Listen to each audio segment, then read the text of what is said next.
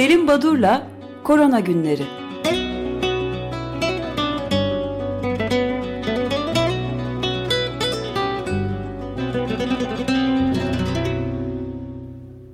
Günaydın Selim Badur, merhabalar. Günaydın, günaydın efendim, günaydın Özdeş. Günaydın. Feryal. Ee, evet bugün... Bir yılı e, geçirdik yani. Şey, bir yılı geçirdik. Ee, evet şöyle bir yılı değerlendirme e, programı diye düşünelim. Ama müsaadenizle e, birkaç dakikada şu son üç günde olan e, bitene ve ilginç haberleri değinip sonra e, Mart ayında biz 18 Mart 2020 tarihinde başlamışız korona günlerine. E, neler yaşadık bir ona kısaca bakmak istiyorum. Bu yılı değerlendirme programı gibi olsun. Hani yıl başında hep Lütfen. yapılır arifesinde. Şimdi e, siz de bahsettiniz bazı ülkelerdeki olgu sayıları e, gerçeğin e, altında bildirilmiş. Son 3 günde yine ortalama 633.977 olgu yani günlük artık 600-650 bin bandında gidiyor e, listeye eklenen olgu sayısı. Ve yine sizin belirttiğiniz gibi 83 milyonu aşmış durumda. Çin'de Wuhan'daki olgu sayılarının resmi bildirimin 10 misli olduğu açıklandı. Bunu Çin CDC yani Çin'deki hastalık e, kontrol ve önleme merkezi kentteki e, pozitifliğin yani seropozitifliğin %4.43 olduğunu bildirdi. E, bunlar antikoru pozitif olanlar. Şimdi 11 milyonluk bir eyalet, bir şehir. 480 bin kişiye diyor bu hesaba göre. Ama resmi sayı 50 bindi. E, bildirilen demek ki 10 misli daha fazla insan Çin'de enfekte olmuş diye kabul edilmekte. E, benzer bir şey Rusya'daki e, statistik ajansı Rostat bildirildi. Ocak-Kasım 2019'a oranla e, Ocak-Kasım e, döneminin 2019 ve 2020 kıyaslanınca 230 bin fazla ölüm yani %13.8 artış olmuş ölümlerde. Rusya e, koronavirüs nedeniyle e, e, mortalite ölüm oranlarını 3. sıraya çıkmış vaziyette. E, bu arada ilginç bir nokta Japonya, Güney Kore gibi göreceli olarak bu süreci iyi idare etmiş ülkelerde üçüncü dalga e, yaşanıyor, yaşanmaya başlandı. E, ve e, Fransa'da da muhalefet e, özellikle aşılamada geç kalındı söylemiyle e, protestolar e, da bulunuyor. E, iki aşı haberi Çin aşısı Sinovac değil bu kez diğer Çin aşısı Sinopharm etkinliği %79'un üzerinde olduğu e, bildirildi. Çin'de de aşılananların sayısı 1 milyonu geçmiş durumda. Arjantin ise salı günü e, aşılamaya başlıyor. Hangi aşı? Rus Sputnik aşısıyla e, aşılamaya başlıyor. Şimdi birazdan bu aşılarda e, yılın son günü nereye geldiğimize değineceğim ama Türkiye'den de haberler e, biliyorsunuz aşı geldi Türkiye'ye. E, havalimanına teslim edildi. Ve oradan da soğuk hava depolarına e, geç, e, yerleştirildi. E, kontrolleri yapılacak. Kontroller deyince hani kontrolleri yapılacak, ciddi bir şey yapılacakmış gibi e, uzun, e, kapsamlı bir bilimsel araştırma falan yapılmayacak. Yani aşının etkinliği ya da aşının güvenirliği ölçülmeyecek. Sadece sterilite ve toksiste e, kontrolleri yapılacak. E, bu da bütün biyolojik ürünlerde yapılan işte farelere enjekte ediyorsunuz e, ve fare öldü mü diye bakıyorsunuz. Yani bu çok e, çok da önemsemedim ben açıkçası. Yani yapılması gerekli ama e, buradan çok bilimsel bir şey çıkmayacaktır. Kısa sürede de kullanıma girecek. Şimdi bugün yılbaşı, yılbaşında belirli cadde ve meydanlar turistler de dahil insanlara kapatıldı. Örneğin İstanbul'da İstiklal Caddesi Sultanahmet Meydanı, Ankara'da Kızılay Milli İrade Meydanı adı öyle olmuş. İzmir'de de Gündoğan Meydanı. E, bu önlemler e, bağlamında e, Türk Diyanet Vakıf Sen Genel Başkanı da hafta sonu veya yılbaşına sokağa çıkma yasağına uymayanlar ibadethanelerde zorunlu görev yapsınlar gibi e, akılcı bir öneride bulunmuş. E, şimdi gelen e, aşılara baktığımız zaman e, tabii Profesör Kayahan Pala'nın açıklaması var. Türk Tabipler Birliği e, COVID-19 İzleme Kurulu üyesi. Ki biliyorsunuz yaptığı açıklamalar ve değerlendirmeler nedeniyle Temmuz ayında savcılık hakkında toplumu isyana teşvikten soruşturma açılması için görev yaptığı Uludağ Üniversitesi rektörlüğünü ne çağrıda bulunmuştu ama e, rektörlük e, bilim insanı e, bildiğini ve doğruyu e, açıklar, yayar, söyler. Soruşturmaya gerek yok karar vermişti. Profesör Kayan Pala e, aşı gerekli mi değil mi tartışmasına gerek yok. Aşılar sayesinde ölümler engelliyor diyor. Elbette e, aşı politikaları, aşıların temini konusunda bir takım sıkıntılar var, eleştirilecek taraflar var belki ülkemizde ama aşıları sorgulamak o çok e, akılcı değil. Bunu e, gerçek bilim insanları bu şekilde değerlendirmekteler. E, birazdan bu konuya eğer vakit kalırsa bakarız ama şimdi e, elimde dün itibariyle yani 30 Aralık 2020 günü itibariyle ve kullanılan doz olarak hangi ülke ne kadar aşı yaptı bunun listesi var. Ee, dünyada dün akşam itibariyle 5.41 milyon doz aşı kullanılmış. Doz diyorum yani bir e, kişi sayısı değil aşılanan çünkü tek doz yapılanlar da dahil bunun içine. Ee, hani gerçek aşılama iki doz sonucunda elde ediliyor. Biz e, uygulanan dozlara bakarsak eğer dünyada 5.41 milyon aşılama yapılmış. İlk sırada 2.59 milyon e, doz aşı kullanan Amerika Birleşik Devletleri geliyor. Sonra Çin geliyor 1 milyondan fazla. İngiltere 800 bin kişi e, aşıladı. E, kişi başına düşen en fazla aşılamada ilk sırada e, birinciliği İsrail. 643 bin kişi aşıladı. Nüfusuna oranla çok büyük bir oran. Daha sonra Almanya, Kanada, Bahreyn geliyor, Rusya geliyor, Meksika, Portekiz, Polonya, Danimarka, Şili. Bu liste uzayıp gidiyor. Bulgaristan, Macaristan, Uman, Romanya, Kuveyt, Litvanya, Yunanistan, Lüksemburg, Estonya, Lat Latvia ve Costa Rica. Costa Rica'da aşıladı. İnsanları belirli sayıda da olsa başladı yani aşılama dünyada fakat e, ülkemizde e, henüz başlanmadı. İşte bir 10 gün falan belki başlanabilir. E, burada bir gecikme söz konusu. Evet e, bu yatsınmaz bir e, gerçek. E, bunu unutmak lazım. Şimdi e, yılın değerlendirmesi dediğimiz zaman şöyle bir bakarsak eğer bu süreçte koronavirüs açısından ne yaşandı? Ee, bir kere e, şu yatsımaz bir gerçek e, bilim açısından e, hani bilim bu süreçte bana kalırsa birçok yorumcu da ben de onlar gibi düşünüyorum birçok yorumcu gibi oldukça iyi bir sınav verdi. Bir kere yayınlara baktığımız zaman dün akşam itibariyle PubMed'de yani hani bir tıp ve biyoloji alanındaki yayınların takip edildiği arama motoru diyeyim. 87.731 adet e, hakemli dergide yayınlanmış e, yani onaylanmış makale e, çıktı. Bunlar arasında çelişkili bulgular var ama bilimin gereğidir bu çelişkili bulgular. Herkes e, tek bir ses çıkartması tuhaf ve ilginç e, de olur. E, baktığımız zaman e, tabii birçok araştırıcı e, işin başından itibaren e, bu virüsün biyolojisiyle e, bir kısmı e, tanı testleri e, ve e, tanısına ait e, araştırmaları yoğunlaştı. E, bir kısmı ise halk sağlığı ve kontrolü konusunda e, çalışmalar yaptılar.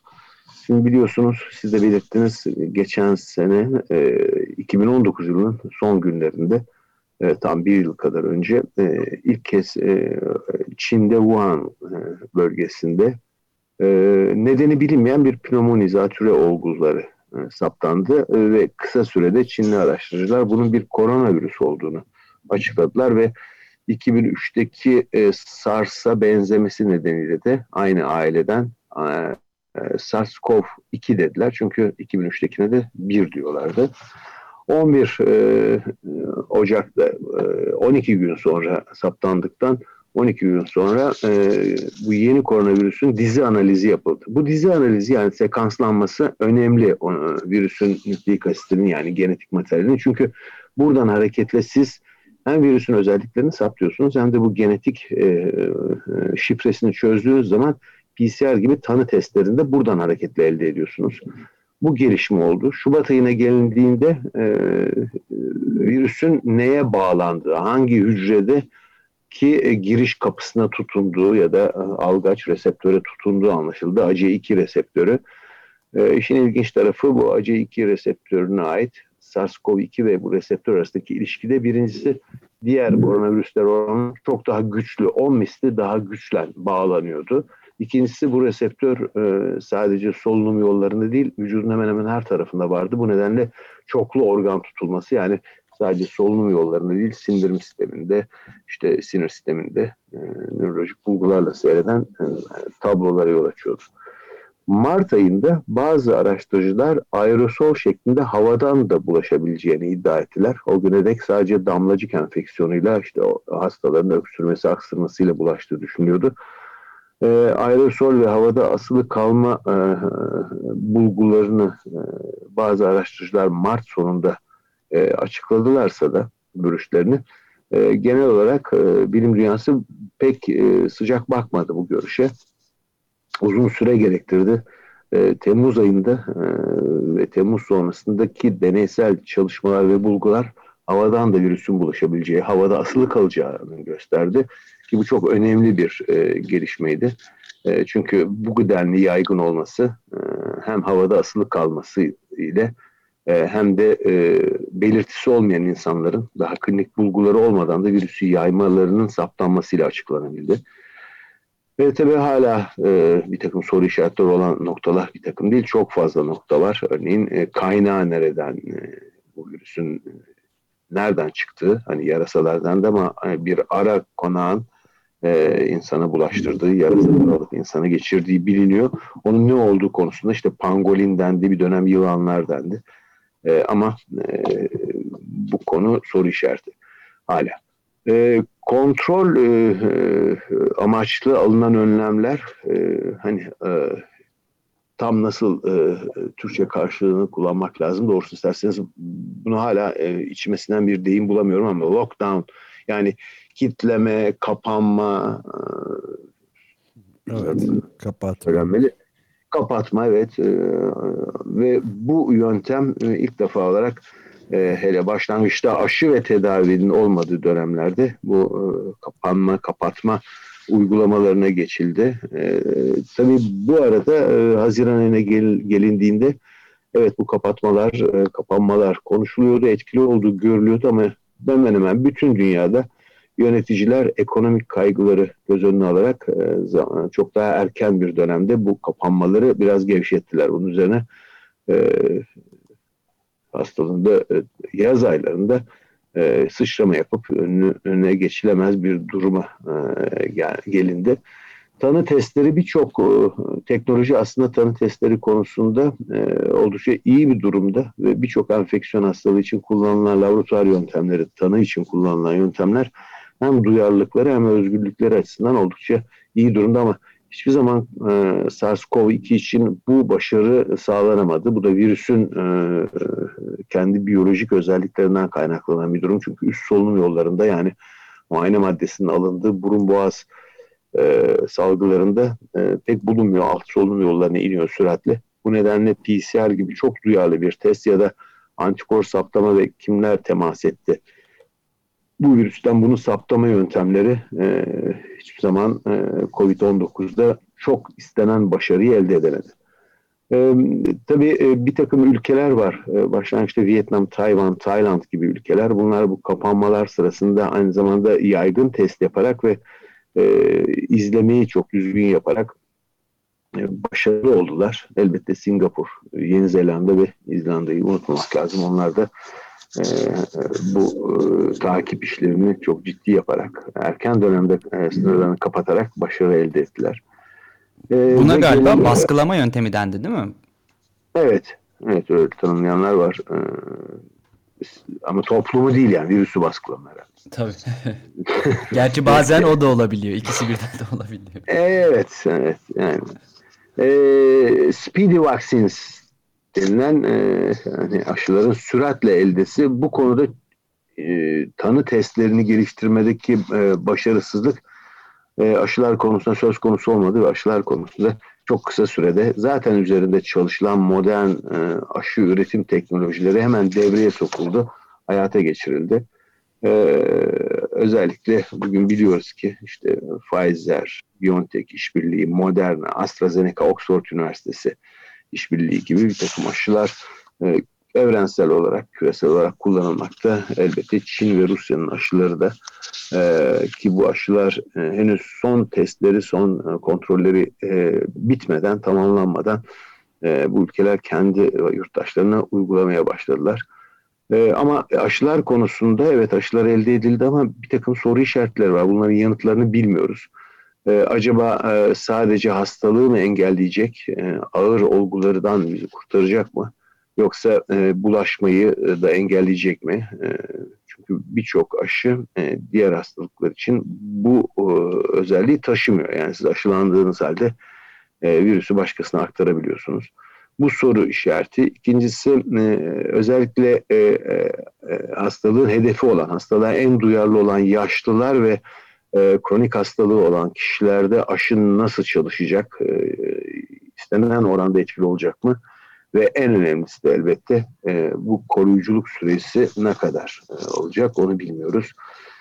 Tedaviler konusunda ise e, e, tabii e, başlangıçta ilk spekülasyonlar sıtma e, ilacı olarak da bilinen hidroksiklorokin konusunda e, e, yaratıldı ve e, Fransız Didier Raoult ve arkadaşları Marsilya'da bu e, ilaçtan e, çok yararlandıklarını söyledikleri halde e, hem e, Avrupa hem Amerika Birleşik Devletleri e, bu tedaviye, bu yaklaşıma e, karşı çıktılar. E, bu konuda e, bu ilacın hidroksiklorokinin bir işe yaramadığına ait e, e, yapılan e, uzun ve kapsamlı Lancet'teki yayın e, kısa bir süre sonra veri toplamadaki sorunlar nedeniyle geri çekildi. E, bu, bu hidroksiklorokinin e, çalışmalarının e, ve on, bu ilaç hakkında söylenenlerin hani e, çok tartışmasına yol açacak. E, Amerika daha sonra e, Nisan ayından itibaren Remdesivir e, devreye aldı e, ve e, onayladı. Çok desteklendi bu ilaç. FDA hemen onayladı. Mucize ilaç gibi yayınlar çıktı ama e, kısa bir süre önce e, birçok araştırıcı üstelik Dünya Sağlık Örgütü e, özellikleri e, özellikle bu remdevisir'in e, ölümleri engelleme ve ağır hastalarda etkisi konusunda e, çok da fazla güvenmeyin şeklinde açıklamalar yaptı. E, elbette Amerika Birleşik Devletleri'nin dışında Hindistan, Çin ve Latin Amerika ülkelerinde e, birçok ilaç deneniyor. E, özellikle yerel e, bir takım ilaçlar da kullanımda. E, ama antivirallerin dışına çıktığın zaman e, İngiltere başlattı. Çok da etkili e, olduğunu biliyoruz. Özellikle e, hastalığın ağır döneminde e, ki e, bulguların nedeni olduğu bilinen e, abartılı çalışan immün sistemi baskılamak üzere dexamethasone gibi ilaçlar devreye girdi. Yeni ilaçlar e, çıkmakta, yeni antiviraller üzerinde çalışma, çalışılmakta. E, tocilizumab gibi. E, bunun yanı sıra e, konvalesan dönemdeki hani hastalığı atlatan kişilerin e, serumlarındaki antikorlardan yararlamak ya da bu antikorları monoklonal antikor şeklinde e, e, yoğun bir üretimini laboratuvarda yapıp kullanmak e, bunlar devreye girdi. Ama e, bunların da hani başarısı biraz soru işareti.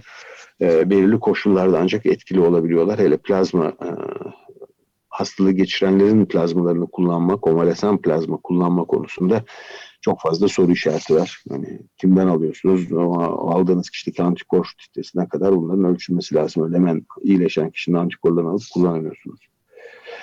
E, tabii başka e, bir takım e, etkileri var. Bilim yani ilintisi bu COVID-19'un. E, bir kere Şimdi de çok değinmedik belki ama hani ekonomik e, olumsuzlukları, sosyal olumsuzluklarına vurgu yapıldı. Araştırmalara yani bilimsel çalışmalara COVID-19 dışındaki e, çok ciddi bir e, darbe vurduğunu biliyoruz.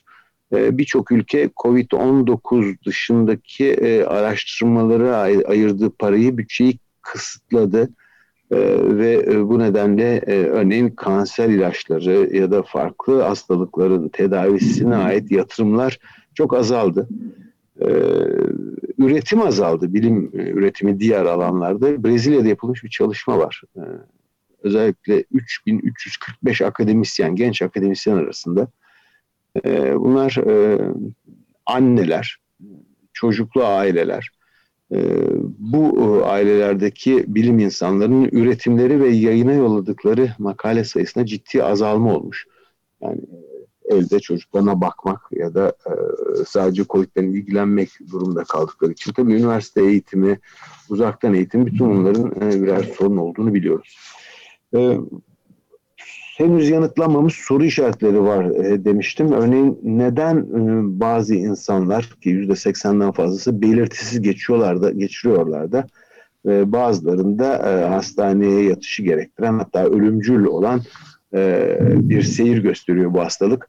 E, bugün e, hastanın enfekte olan bireyin yaşının e, kendisinde daha önceden bulunan bir takım kronik hastalıkların e, ve cinsiyetin erkeklerin daha ağır geçirdiği bu artık kabul edilen bir özellik. Bu çeşitlilik e, bunun nedenleri tam bilinmiyor. Acaba genetik ve kalıtsal bir yatkınlık var mı? E, genetik özelliklerden mi kaynaklanıyor? Yoğun araştırmalar var bu konuda ama e, henüz çok net, çok somut bir şey ortaya konmadı. E, bu arada hemen interferon genlerindeki e, bozuklukların buna yol açabileceğine ait e, bir takım yayınlar çıktı. Önemli yayınlar bunlar. Bazılarında kalıtsal olarak doğuştan interferon sentezinin e, iyi çalışmadığı ya da bozulduğu, bazı kişilerde de oluşan interferona, sağlıklı interferon üretimi olsa bile interferona karşı antikor oluşması nedeniyle e, interferonun devre dışı kaldığı anlaşıldı.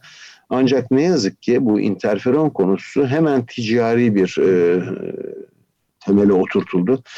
E, ülkemizde de yurt dışında da ama ülkemizde çok komik bir şekilde gelin interferonunuza bakalım. Interferon genlerinizde farklılık var mı?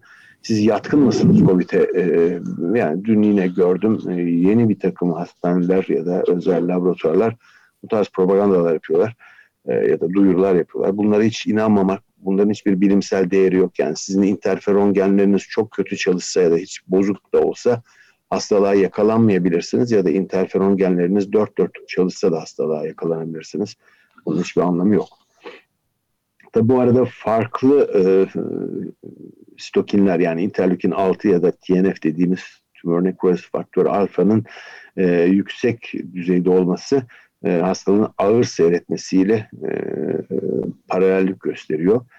E, bazı insanların e, hani ya daha doğrusu bazıları değil yüzde seksen olgunun e, hani e, hastalığı hafif geçirdiğinden bahsetmiştim. E, bildiğimiz ve basit soğuk algınlığına benzer bir tabloya yol açan diğer koronavirüslerle enfekte olan kişilerde bu diğer enfeksiyonların eskiden geçirilen e, sıradan koronavirüslerden kalan antikorların e, bu işte rolü olup olmadığı e, düşünülüyor. E, bir diğer önemli özellik bir enfeksiyonun geleceği ve nasıl seyredeceği. E, özellikle post-covid sendromu ya da long covid denilen e, iyileşen kişilerde uzun süreli yorgunluk, solunum güçlüğü, hafıza ya da bulanıklığı ve e, kalp anormallikleri, anomalileri e, gözlenmiş.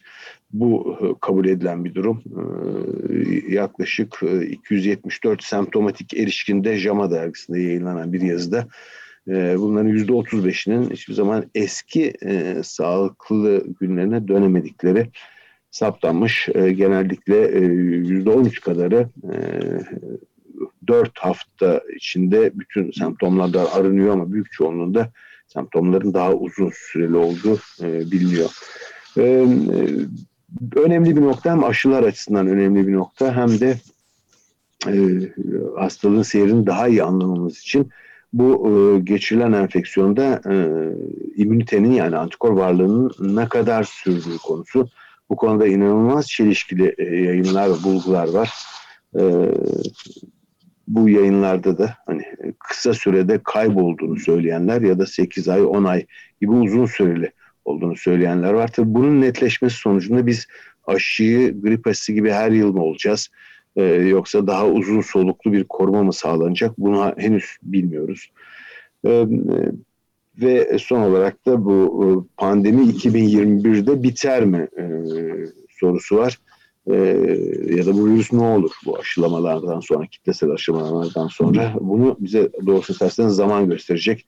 Dediğim gibi e, acaba e, antikor düzeyi ve koruyuculuk ne kadar sürüyor? Bunu e, e, bu belirlendikten ortaya konduktan sonra e, daha iyi cevap verebileceğiz.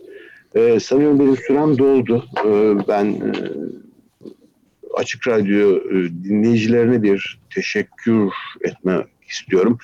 E, oldukça duyarlı ve e, dikkatli, özenli dinleyen Açık Radyo dinleyicileri bu korona günlerini bazen mailleri ya da telefonlarıyla çeşitli düzeltmelerde bulundular benim söylediklerimle ilgili. Kendilerine dikkatleri, özenleri için çok teşekkür etmek istiyorum. Çoğunda haklı eleştirilerde bulundular ve onları düzeltmeye çalıştık biz de programımızda. E, çok da öğretici oldu. E, bazen de söylediğim yanlış anlaşılmış demek ki. E, onun için düzeltmedim. E, ben herkese iyi yıllar dileyim.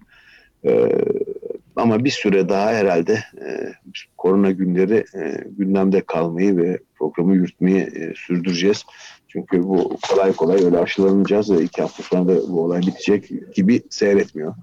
Pazartesi günü e, görüşelim. Evet, çok teşekkür ederiz. Yani programda... hayatımızın en önemli iki gerçeği herhalde iklim krizi ve pandemi olmaya devam evet. edecek. Evet, evet. Yani pazartesi görüşürüz ve o pazartesi günü Nature dergisinin 2020'deki en önemli 10 tıp olayını biraz irdelemekte yarar var herhalde. Onların büyük çoğunluğu da koronavirüse ait. Peki. İyi Görüşmek yayınlar dileyim. Çok iyi hafta sonları ve iyi yıllar. Görüşmek üzere. teşekkür ederim. Yıllar size de. Sağ olun. Teşekkürler. Görüşmek